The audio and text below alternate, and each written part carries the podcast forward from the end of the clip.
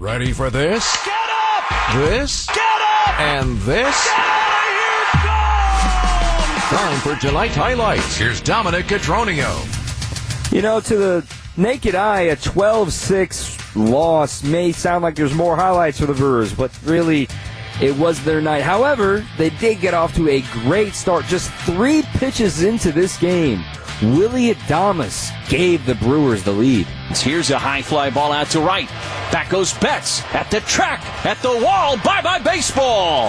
Willy Adames goes opposite field for his 25th of the year, and the Brewers are on the board. It's one to nothing.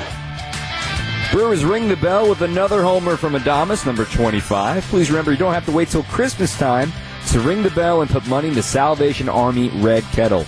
Donate now at samilwaukee.org. As great as that start was, the Dodgers responded with four in the bottom half of the first and never looked back. At one point, they were leading 12 to 2. And in the ninth, with Hanser Alberto on the mound, Renfroe wanted to join in on the party.